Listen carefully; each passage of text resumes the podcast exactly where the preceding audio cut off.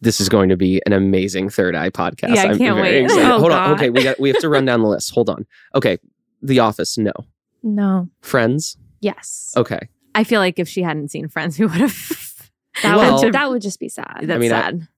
Uh, Parks and Rec. No. no. okay.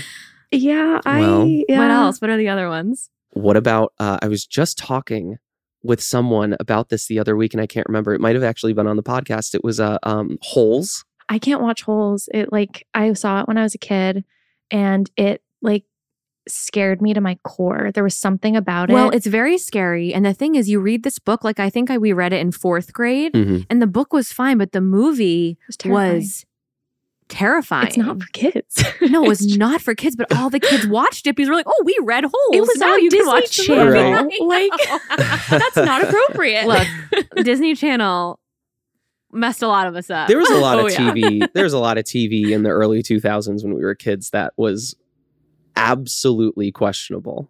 that and music. I was listening to an early 2000s um, playlist in my workout yesterday, and Yeah. it wasn't me came on, and I and What what is that? it wasn't me by Shaggy. oh yeah. Oh. It wasn't me. Oh, thank you. Okay, And- sorry. I was really, you know, it was in my headphones, so I was like really hearing the lyrics.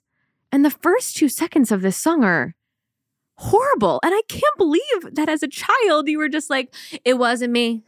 It wasn't me. well, it's like, do you remember, like- bopping in the car? Mom, turn it up. Do you remember like sixth grade socials when you would like all be on the dance floor, like pounding your fists to like in my bed or something? And it's like, what were the teachers thinking?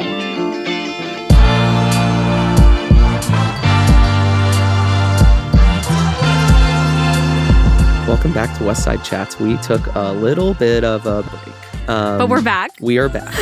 um, last episode, we did Throat with Michael. So we're here for episode six. Next chakra in line is third eye, also called Ajna. And today we have Ezra Enzo.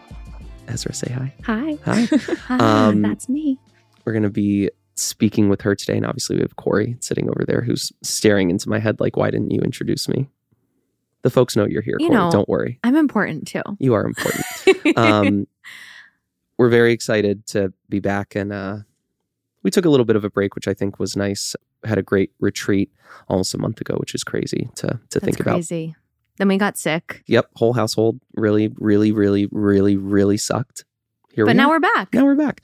Ezra, hi. Hi. Thanks for joining us. Thank you for having me. Um, so I'm gonna obviously I will let Ezra introduce herself, but how long have you been in our West Side world now? oh wow. Um, I joined in April of twenty. God, what year is it? I think I joined in it's like 2023. It's So 22 2023? probably. Is it? I It's been about a year. yeah. So it was 2022, Yep. and I joined the 30 for 30. Mhm. And my intention was for the month of April because I hate April, was that every day I was going to go to a yoga class, and so I had the 30 days of April to come in, and I ended up going more than once a day Mhm. until Corey approached me and was like, "We can't make any money off of you. Um, do you want to just work here?" That's literally what I said. Literally what you what he said? said Yes. and I will never forget it because it was it was like cosmic almost because it was that day I was realizing that I probably wouldn't be able to afford yoga membership anymore. And so I was in my last class at Westside. It was quartz class and I was really emotional about it. And I was having this like very intense flow and just really in my feelings. And then I came out of class and Corey's just sitting in the lobby and was like, hey, come over here for a second. And that was that. And I've been coming in ever since. Wow. I didn't realize that was the uh, Ezra origin story. I love that. Yeah, I mean, I think I said we love having you here. Are you interested to work in? And then I said I can't make any money off of you anyways because she was coming twice a day. I love it. And since that time, there's been quite a bit that you've helped us out with, a lot of stuff that you do right now. Do you want to talk about that a little bit? Yeah, I mean, life has really changed since I joined the studio, Mhm. which it's pretty crazy to think about because Westside's obviously not just like a yoga studio, it's also a community and it's introduced me to so many people and it's really inspired me to make different strides and turns in my life. Yeah, so I'm a photographer. and I guess artist more generally. So I've been helping out the studio with some photo shoots, which has been mm-hmm. really fun. Working with individual teachers like Sharina to do like more portrait style stuff. And yeah, just to kind of reconnect with, I guess, my own practice and reevaluate what is actually important to me now in this kind of new stage in my life. So so it's been really been an exciting year and a half. Awesome. Do you want to give a background on your artist Ooh. journey?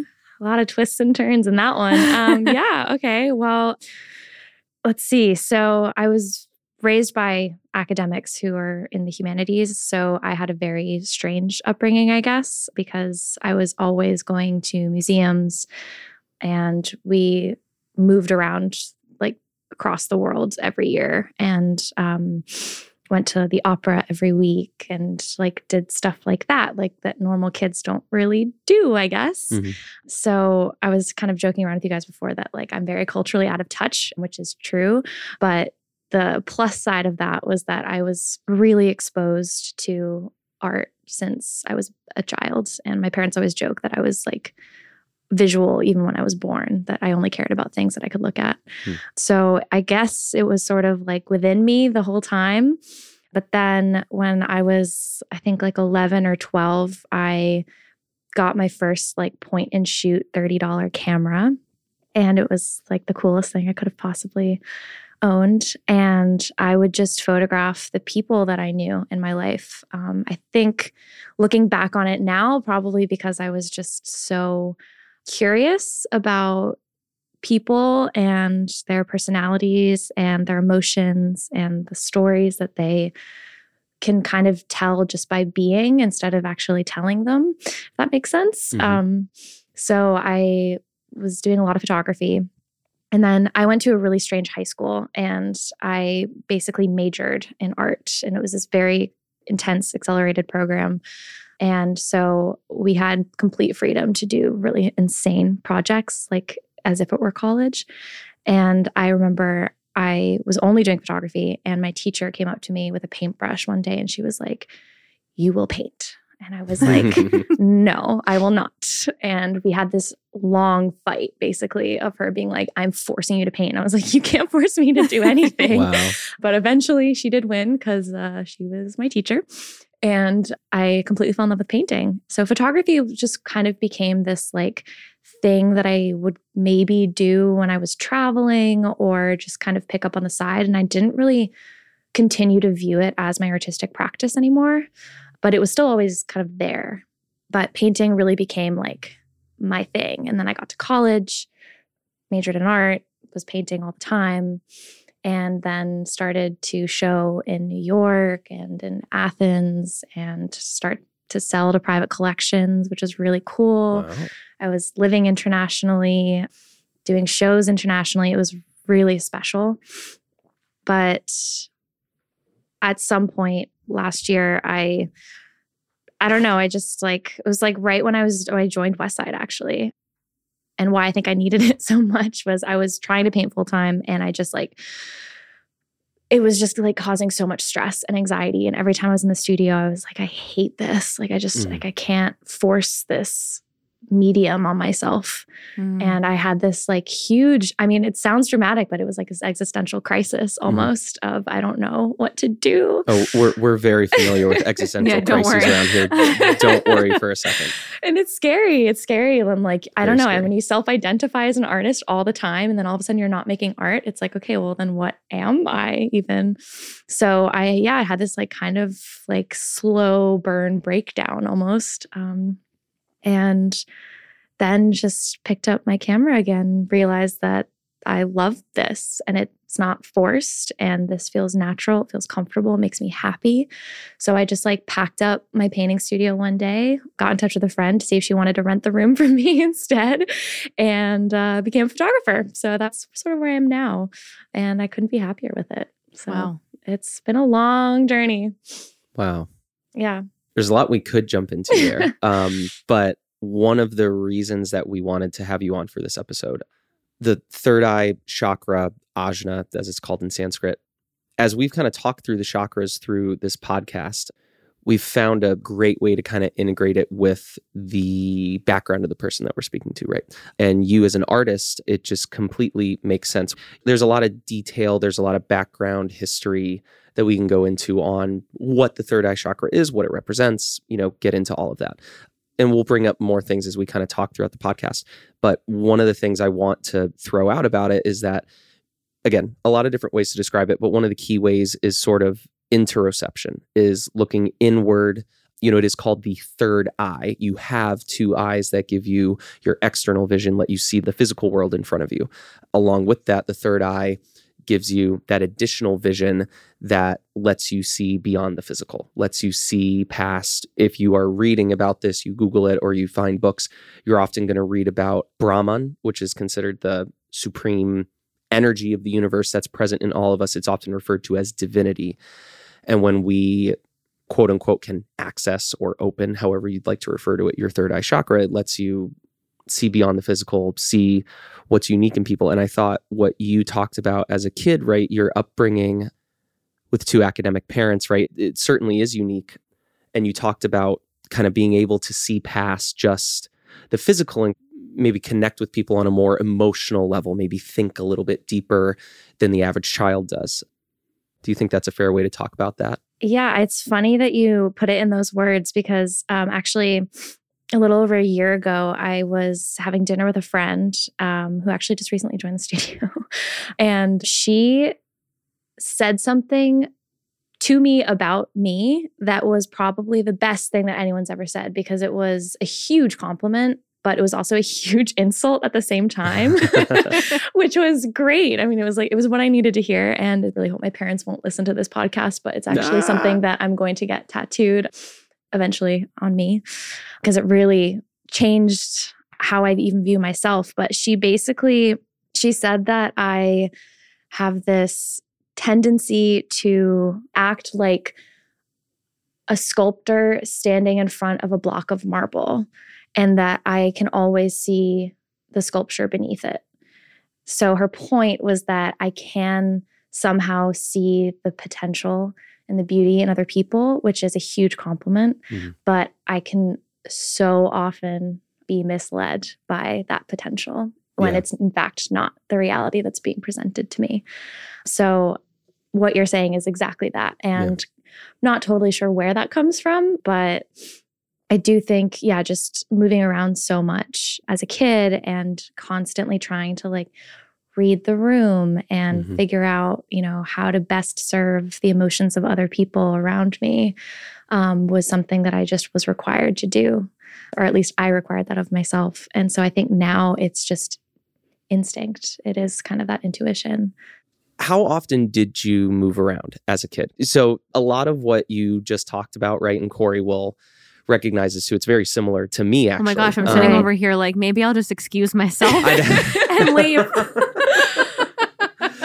um, yeah, for those of you that can hear, I have this nasty, awesome new laugh that sounds like Seth Rogen because I've got this cough that I just can't get rid of in my throat. Oh, it's awesome. Nice. Um, I bring it up because, as you know, right, and we actually have this fun little connection. You know, I lived in Italy when I was a kid. I was a mm-hmm. uh, very different style of parents, I guess military dad, mom's a psychologist. We ended up living in Italy when I was in middle school and I've often felt kind of a similar a similar feeling of kind of like looking past people. And I've done a lot of work on this. I know for me that it's a lot of, you know, I had to move around so much as a kid that you know, you have to move, you have to make friends, try to connect to new people. And so an unfortunate outcome of that for me was that I was hyper aware of what are people thinking about me? Do they like me? I'm trying to make new friends in this new area. Is this working? You know, that's not necessarily a positive result of that, but I think now, today, you know, it's a skill, it's a gift. Having that ability, some might call it more empathy, it can be a gift, but it can also be a bit of a curse, no, a bit of an overactive yeah. mind. It is kind of interesting that well, just to that, be honest, I think know, it's interesting that Joe also felt a connection to photography as well at one point. Mm-hmm. You know, not in a professional capacity, but loves picking up the camera and capturing Pia in these really raw moments. Mm-hmm. Um, he's captured me in moments too when he was super into it at, at some point. So it's interesting that you both kind of had this urge to do this and like capture people Mhm. in a way where you're like seeing past and through them seeing their beauty and i think that that's it's really interesting Yeah, Yeah, it's a weird thing of I think also just bouncing around a lot. You want to document everything because it's it feels so fleeting. Yeah, absolutely. And yeah, no, I totally understand what you're saying. I think empathy is a word I hear a lot. Yeah. and I don't really see it as this just great quality. I think that it is Mhm. really a double edged sword. I mean, the joke that I always give, and it's a bit of a lighter way of putting it, but every movie that I watch, every book that I read, every music video I watch, I will watch a trailer for a movie or whatever, anything I'm crying at, like anything. And it's just this outpour of emotion that is completely inconsistent with the moment, Mm. if that makes sense. what I've noticed as a kid, I know Corey has felt this too. We watched a lot of movies when I was a kid, moved around a lot. We really only had, you know, my two younger brothers, my mom, and my dad, and we would do Friday night movie nights, right? Pizza movie. Uh, you know, I would go to Blockbuster. If anyone's like, what's that? Stop listening to this podcast. immediately It was a Um, good time. was- it- Blockbuster it was, was so good- great. it was a great time. Uh, but no, we would go, you know, on a Friday night, go with my dad and my brothers. We'd pick out a movie, we'd get frozen pizza, we'd go home. It was a fun thing. But um, something that I've noticed as I kind of look back at my childhood is that I would watch movies and me and my brothers would get so invested in the movie, it, like framing it as we were in the movie ourselves. To me, empathy is almost kind of this nature versus nurture argument, right? Is it there or is it developed? I don't know what the answer is. I'm not a psychologist. I don't know anything about that. I've always felt that kind of similarly, not in the sense of like I would cry at a music video or feel this overwhelming sense of emotion, but I was very easily able to kind of switch my mind off and put myself in the context of like that story or that movie or try to understand why they're doing things a certain way or why they take certain actions. i mean i do that too Yeah, I know. because Right. i like really dive into like more like fantasy type stories as well like Mhm. harry potter or the marvel universe like i love diving in Mm-hmm. like to a story like that and i do feel similarly where i will like. Cry when no one else Yeah. is where Yeah. like i'm just like taking it on and i can feel it you know Yeah, it's hard. It's like also there are moments where like if I'm sick or something, so I binge watch a TV show as you do when you're sick. For the next couple days, my headspace is like the emotion of the show. Yeah. So there was a Mhm. period of my life, especially when I was a teenager, where I could only really watch comedies, not because I preferred them, but because I realized that I would like come into school in the morning, and if I had been watching something really dramatic, then all of a sudden everything would be dramatic. Everything would be perceived in that light, and I. I would take things so much more personally. Whereas when I watched comedies, I could take things in a really lighthearted way. Mhm. Yeah. And so I like internalized all of these emotions all the time. It was yeah, I mean, I guess when you're a teenager, everything's a little bit more emotional, but yeah, it was it was an intense time for me. Hmm. I mean, everyone has that experience as a child, right? Watching movies. I feel like the experience that a lot of people don't have, and Corey's a, a good example of this, right? Is the impact of moving around a lot as a kid. There's benefits, there's drawbacks, just like someone who doesn't move around a lot. Corey went to the same school for 13 years, right? 13 year club. Mhm. Um, I can't even think of all the different schools that I've been to. But like Corey has lifelong friends from, you know, kindergarten that are friends today that were in our wedding. I have no such friends. And not like, oh, Joe has no friends from childhood. It's just the way it is. It's just, you know, I lived in Virginia and then we moved to Florida when I was in like second grade. Then I was in Puerto Rico. Then I was in Italy. Then I was back in Maryland. Like, you know, it's just, it's all over the place. And I think you kind of have to develop that empathy. Some people have to develop an empathetic side. And some people, just by nature of their circumstance, it just ends up not being as necessary.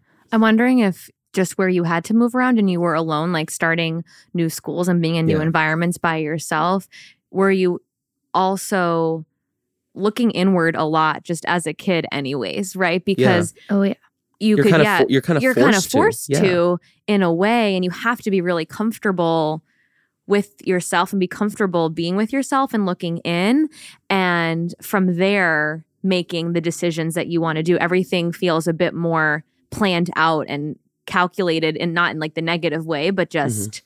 Whereas I would, you know, just walk in and say hi and talk to people that I've known my whole life. And you guys would walk into a room in the beginning of the school year, not know anyone, have to take a lot of time to mm-hmm. like be with yourself, yeah. think yeah. inwardly, and then really select how you wanted to present yourself. And language plays such a huge role in that too. When I moved to Germany, I was about five, and my school basically decided that they didn't want to waste their time putting me in classes with the other kids because they were in German. And so I would just fall behind.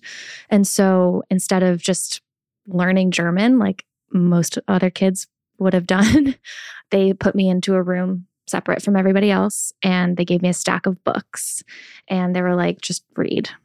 Wow. And so the only time that I ever had exposure to the other kids was during math class, which is, you know, a universal language. So it was mm. fine. And so I didn't really have contact with the other kids. And if I said thank you in German to one of them, they would all just freak out because it was like, oh my God, she speaks. Mm. Like it was this really strange and alienating environment. And that was a really weird experience and one that, like, at least spoiled me on math. Like, we'll put it that way. yeah. So that was always a huge aspect of moving around was that it was, there was a lot of change in languages. So it wasn't even just culture and people, but it was even just the basics. Mm-hmm. And and I had to be kind of alone and independent in that. I mean, I was five years old. My brother and I would go to school, the subway on our own in Berlin. And like that was that. And we had to just kind of deal with it. Yeah. yeah. So that was definitely kind of a crazier experience. But but that kind of level of of introspection definitely was an outcome for sure. I think I only know this now, but I think I had to learn how to really love myself, which I didn't do until way too late in life. Mm-hmm. Same. Um, yeah. because it's so easy to be feel, so like critical. Every, sorry, I feel like everyone listening right now is going to be like, wow, same. You know, it's like that. No, and sorry, I don't mean to say that like it's not unique to, but you know, no, I feel like not. that is such a it's universal thing. And some, I was thinking about this the other day, like, I feel like everyone at some point has to kind of have that realization and have that like moment of, oh, I don't really like myself that much. Or, wow, I've built up this thing, but it's not what I want. Right. And we'll get into that in a second because I'm interested to hear your story there. But everyone has that moment at some point, And it can be really scary, right? I've used the phrase ego death before on the podcast before. I feel like that's kind of the concept. It's like an earth shattering moment of like, oh, wow, I'm learning something about myself. Or you know, oh, I don't love myself, or, you know, I really need to work on this. And it can be very scary. And especially as a kid, I know for me, my outlet, I would lie a lot. Like, as hmm. it, I would, like, I was a compulsive liar as a little kid. I'd just make shit up just to make people like me because it was the only, it was like the only way I knew how whether you learn it later you learn it younger it's it's not an easy process to go through. i think through. what it is is as you get older at least with our generation, is that you figure out that you haven't really been perhaps living your authentic self or your mm-hmm. authentic truth. Maybe because you were a paintbrush was forced in your hand, or you were told you had to go to school and do this thing and there was no other way and so then you've built your whole life and this whole narrative for yourself around that and then something happens and you're like wait that's not me i have not been listening to myself for the truth that's in me. I've been fabricating and making up stories that allow me to live this version of my life, but it's not the one that makes me feel truly like me. And therefore, yeah, you probably didn't love yourself because you weren't actually listening to what you wanted. Mm-hmm. And so it is this practice that you have to continually do of this introspection of like, okay, am I living my authentic self? Am I speaking my authentic truth out to the world? And then do I feel good about that yeah. yeah. inside? Yeah. And I didn't really notice that in myself until like all of the relationships, and I not just romantic, but like friendships, just the people in my life, all of them would kind of crumble because it was always that dynamic of like, I'm just going to appease you. I'm just going to be whoever you need me to be because you need that. And Mhm. I want to be there for you. And so then, of course, it would get to a point where it's like, okay, this is not a real relationship. It's not a good dynamic because I've just been catering to exactly what you need. And it's because I, yeah, grew up needing to do that all the time. And so I kind of had this moment now, probably a year and a half, two years ago, where I was like, this is not good. like, Yeah. I can't keep doing this. Like, and that kind of led me to the question of, okay, well, who am I then? You know, it's like that big, that big question. Hence the existential crisis uh, a little while ago. Yeah. I have a story to share with that, but I'd like to hear more about that from you if you're comfortable sharing. How did that realization come to fruition? But the other thing that I'm curious about as well is what was it like going through? I won't ask you to like go all the way back to when you started painting, but like, you know, you went to college, Mhm. you went to RISD. cor- Sorry, sorry. What was that like going through a four year program, doing something intentionally, and then realizing after the fact, in the middle of it, like, oh, fuck, this ain't it. Yeah. You know, because I, I know what that's like. I've had that. And I'm curious to hear what was that like? Mm, Okay, so I'm to answer your questions backwards so Yeah. that it's chronological. Go for it. So the funny thing is that when I was in college and painting and studying poetry and you know doing the classic liberal arts very privileged Mhm. education i didn't see anything wrong with it i thought that's who i was i was i wouldn't say happy because it was a really difficult 4 years for me just kind of on a personal level but the big struggle for me artistically was the question of how much of your identity has to be a part of the work that you produce, if that makes sense. So Mhm. I was in the honors program for art, which meant that it was a select group of 12 of us that were this kind of cohort. And we had all these extra classes and we met with artists and did all this stuff. And we all had our own studios. And I looked around at the people in my cohort and I saw them all say, okay, well, here's this painting about this friend of mine who has this disease. So I wanted to do a thing about this disease. Or some people would talk about, you know, really intense family situations, or they would talk about just these horrible traumas in their past. And I was so unbelievably judgmental of that. Mm. And I kind of put myself in this box of not being too good for it, but just not needing to express my trauma in art and that I could just be intellectual. And that was something that my parents actually would praise me for constantly of we're so proud of you for not victimizing yourself, for not telling people the things that have happened, for not expressing these things. So I genuinely thought that that was like a cool asset of mine Hmm. until the end of college. I was living in Spain and I was doing a residency and I was living with these unbelievable artists um, who very quickly became some of my best friends. And on our first night of living together, we got into this huge argument about this very thing because they were like, you know, like you're an artist, you have experiences, you are a person first. That has to be a part of your work. And so it was only then that I was starting to kind of unravel and starting to have this moment of like, oh my God, how do I how do I move forward with this? How do I express? How do I be an artist if I have no idea where it's coming from? It's Mhm. not my brain. It should be my heart, and it just wasn't.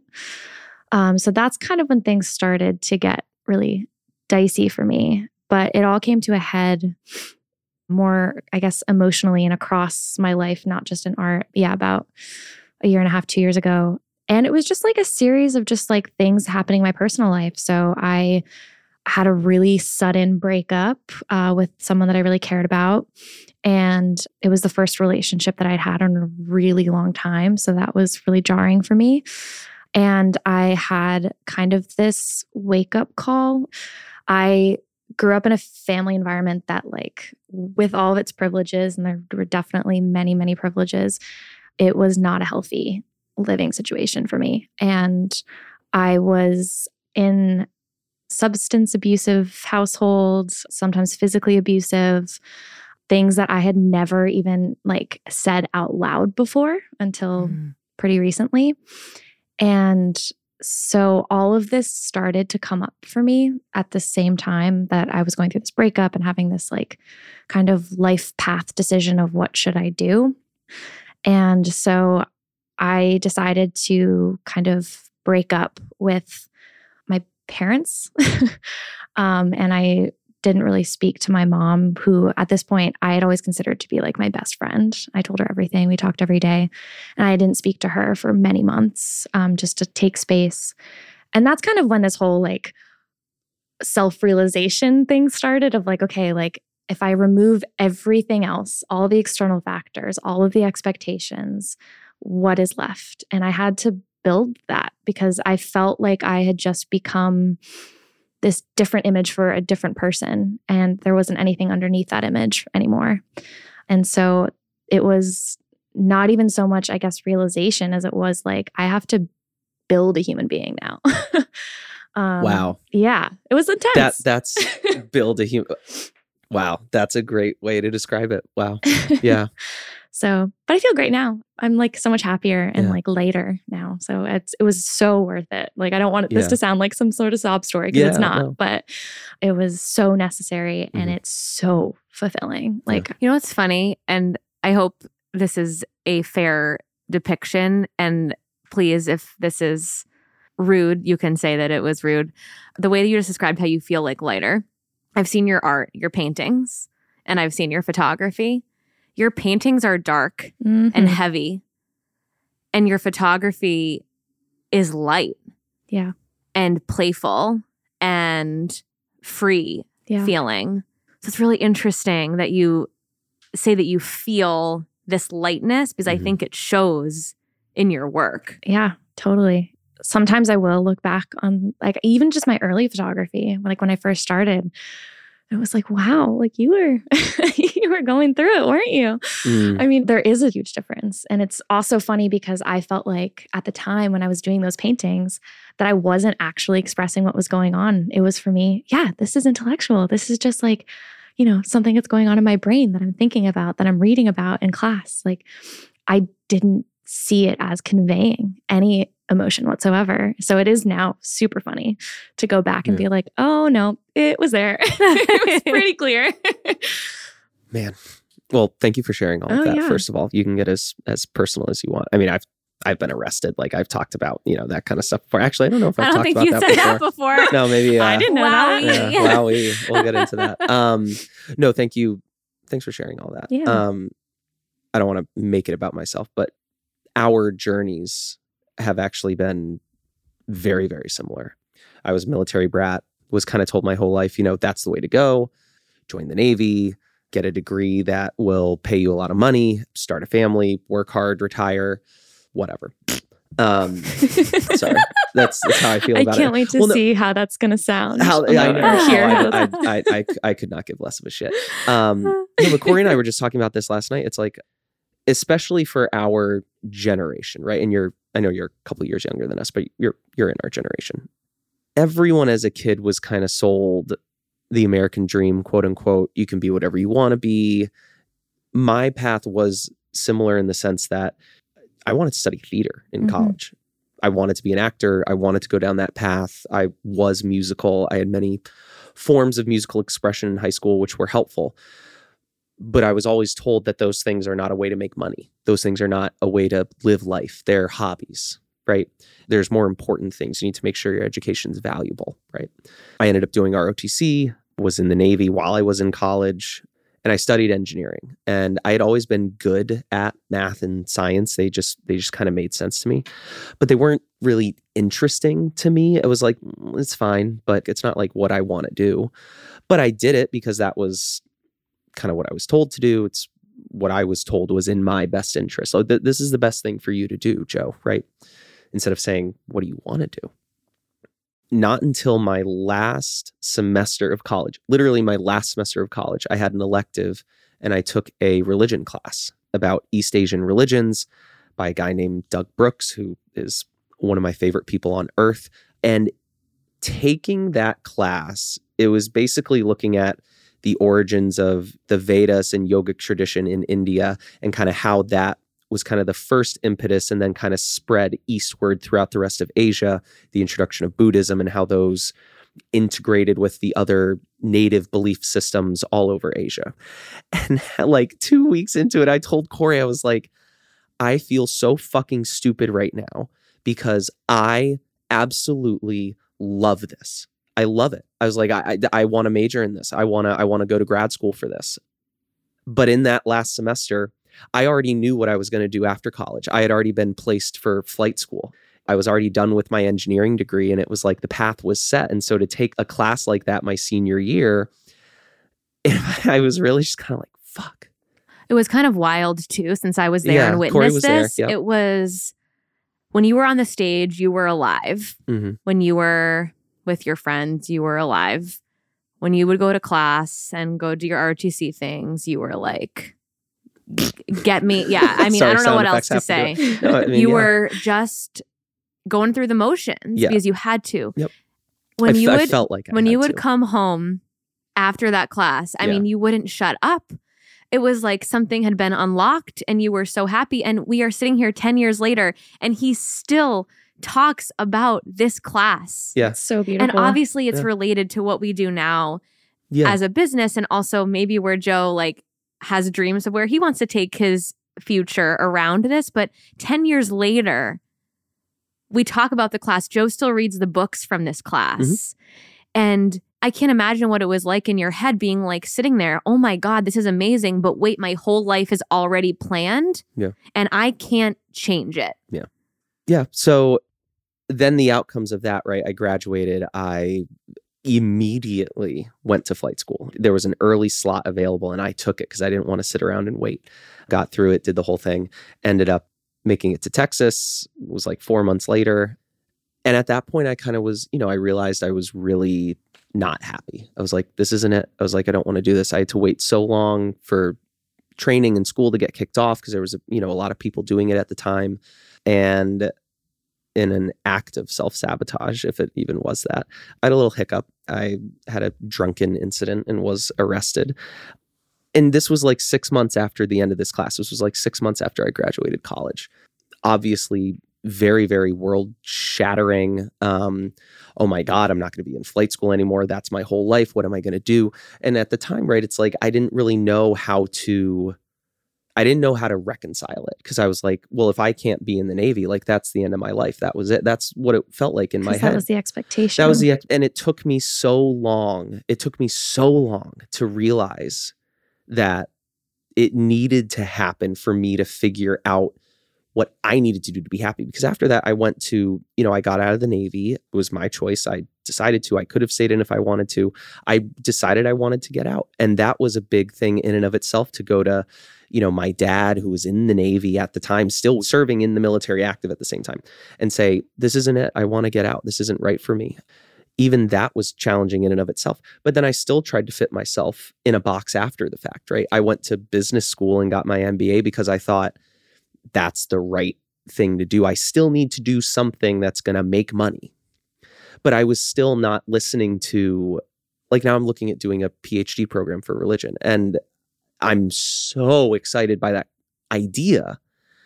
I just wish I had gone for it and and realized that like this is what I want to do and not been afraid. But I Um, think that the thing is, it is not too late exactly. to recognize and make the change. Mhm. I don't care if you're 30 or 50 or 70. Yeah. All of these in like both of your lives, like these things have happened. And like what happened to you was like this very like head on self sabotage moment that like for sure was your subconscious being like, there's Mhm. got to be a way It's like pulling the reins to taut all of a to, sudden, you know. to do this and actually force force the conversation Mhm. and force you to it's the conversation with yourself. Yeah. that's what it is Yeah. not with anyone else Yeah. And it's one of those moments too that like is so earth-shatteringly horrible in the moment Mhm. and then you can look back on it as this was the best moment. i mean we say thank god for that every day. Thank God. Yeah. Yeah. i mean it is one for joe his personal life, for our life Yeah. and relationship, We'd be in a very different place right it now. It just if I was wouldn't still- even who like sometimes I'm like, I don't know if we would have been together Mm. because I don't know if that was the path, but clearly we were meant to be together and this was the path that we were supposed to go on because Yeah. the way that obviously this is like Joe's story to share, but like the incident occurred in such a way where it was truly like only Joe was the one that was at risk or put in harm's way. Looking back on it, it felt like, wow, this like is the universe. Like Yeah. this is Mhm. something greater because it was just this completely personal experience and then self reflection realization that occurred after. Yeah. I don't know if that's fair to to say, but that was just from the outside looking in. Yeah. The thing is, and I think this is kind of a good closing topic, it's not over. Right. This process, and I'm sure Ezra, you'll you'll agree with this, right? I'm gonna be a painter. This is what I'm doing. It's what I've been told my whole life. Someone forced a paintbrush in my hands, right? Anyone who's gone through this knows what I'm talking about. You have that moment and just you're a, you know, fucking piece of glass and you just get smashed with a hammer, right? That's what it feels like. And now you have to pick up the pieces. But picking up all those pieces takes so much time. It is not just a like, that's it. Oh, I had my moment. I'm on my path now. No, it's well, it's what Ezra said, rebuilding a human. no, I, human. right, I know, right, exactly. It's the rebuilding a The human. The problem It's- though is when you do it so often, you get really good at it. um, so in my Yeah, circumstance, it was, and I think this goes back to what we were talking about before about moving around so much. Is like you are rebuilding yourself every single time, Yep. and so for me, like I had to fight so hard now in my adult life to not pick up and move every year. Mhm. Like I Mm. last this past summer, I signed a lease for the second time. I've never done that in my entire life. I've never Yeah. lived in one space in one apartment for more than a year ever. Oh my! Until God, now. why am I here? You guys, I don't know. Did you know that you were this similar? No, I didn't. No, Because I mean, I knew Joe- about the moving around and So stuff. but here's the thing: like, this is the longest place that Joe has ever lived. Providence will do that to you. with the exception of like when I was born. I lived in Virginia for seven years after I was born, and then we moved. So, but we've now been in Providence close on five, six years, which in my adult life, by far. Like physical home Yeah. too. Physical, like yeah, for physical home for me, that's absolutely true. Yeah, and physical space. physical home is a huge deal. I mean, that's another big Yeah. thing about moving around. You don't have that. You don't Yeah. have a childhood home. You don't have a Yeah. childhood bedroom with all of your childhood toys. Like I never had that. Yeah. And so I now go home to my apartment and I have, you know, a beautiful dog and a wonderful roommate and we've built this home and Mhm. it's like for both of us it's new and Yeah. it's such a special feeling of like wow, this is what roots feel like. This Mm-hmm. is a huge huge moment. So it's very exciting. yeah, you really do have to get good at rebuilding the human. Yeah. It's a good way to think about it with with moving around and I think what I'm learning now cuz like I'm still going through this process of like trying to express myself, live what feels right to me. You know, I'm currently not speaking to a parent as well at the moment and it's it's extremely challenging. I don't want to do it. I have to because of my convictions and I believe in it, but it doesn't make it easy. It doesn't mean it doesn't mean I hate them. It's just it's putting the human back together takes a long time. It takes a long time, but the one thing that I have learned to focus on is the really thrilling and hopeful aspects of it. Like when I was an undergrad, I took this philosophy class in my first semester of my first year because when you go to college, you have to take a philosophy class. It's in every movie, so it has to be done. so, so, so I did that. There was um this woman in my class. She must have been in her 60s or 70s. Her name was Rosemary. I will never forget Rosemary. And she wore like a fisherman's hat and she had hiking poles to get her across campus. And she was also a freshman. across the Brown campus. Across the Brown campus, Oh. she had hiking poles because she needed it's not that the big. well because she needed well, it the is support. it is hilly. It is College Oh, Hill. you're right. Well, it's it's hilly, and she was like older, and she had like weak knees, and Okay. and she was a freshman, and she would sit in the front of the classroom in this desk every single class, and she would be Mm. asking questions, and she would be making these really interesting observations that half the time were completely wrong, and you know the kids including myself, like we would be like, who is this? Like, it's so weird. Like, I can't believe she's a freshman. That's so funny.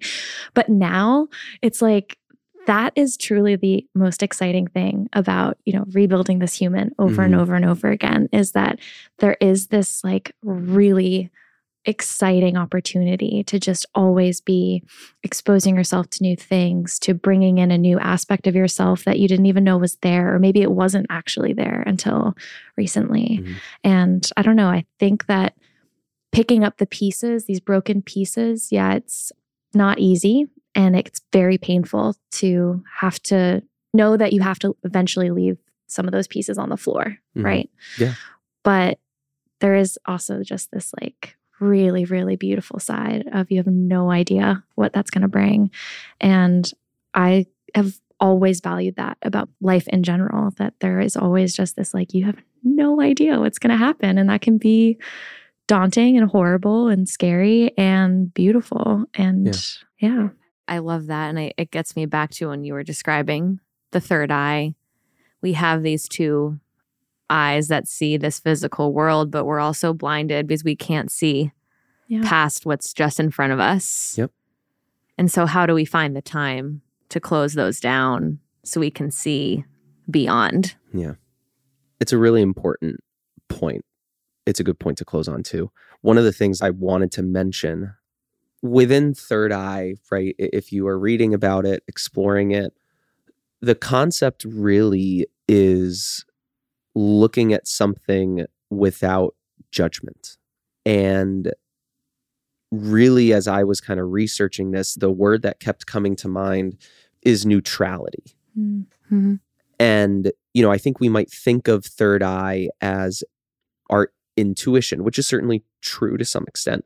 It does represent our intuition. It represents the image of ajna of the third eye chakra is two petals on either side of a circle and each one has the sanskrit symbol. One is for shiva and one is for shakti both being deities in the in the hindu religion but they also represent dualities. It represents fire and water. Um and so again that third eye it represents kind of that dissolution of duality. It's recognizing again that there is oneness divinity in everyone.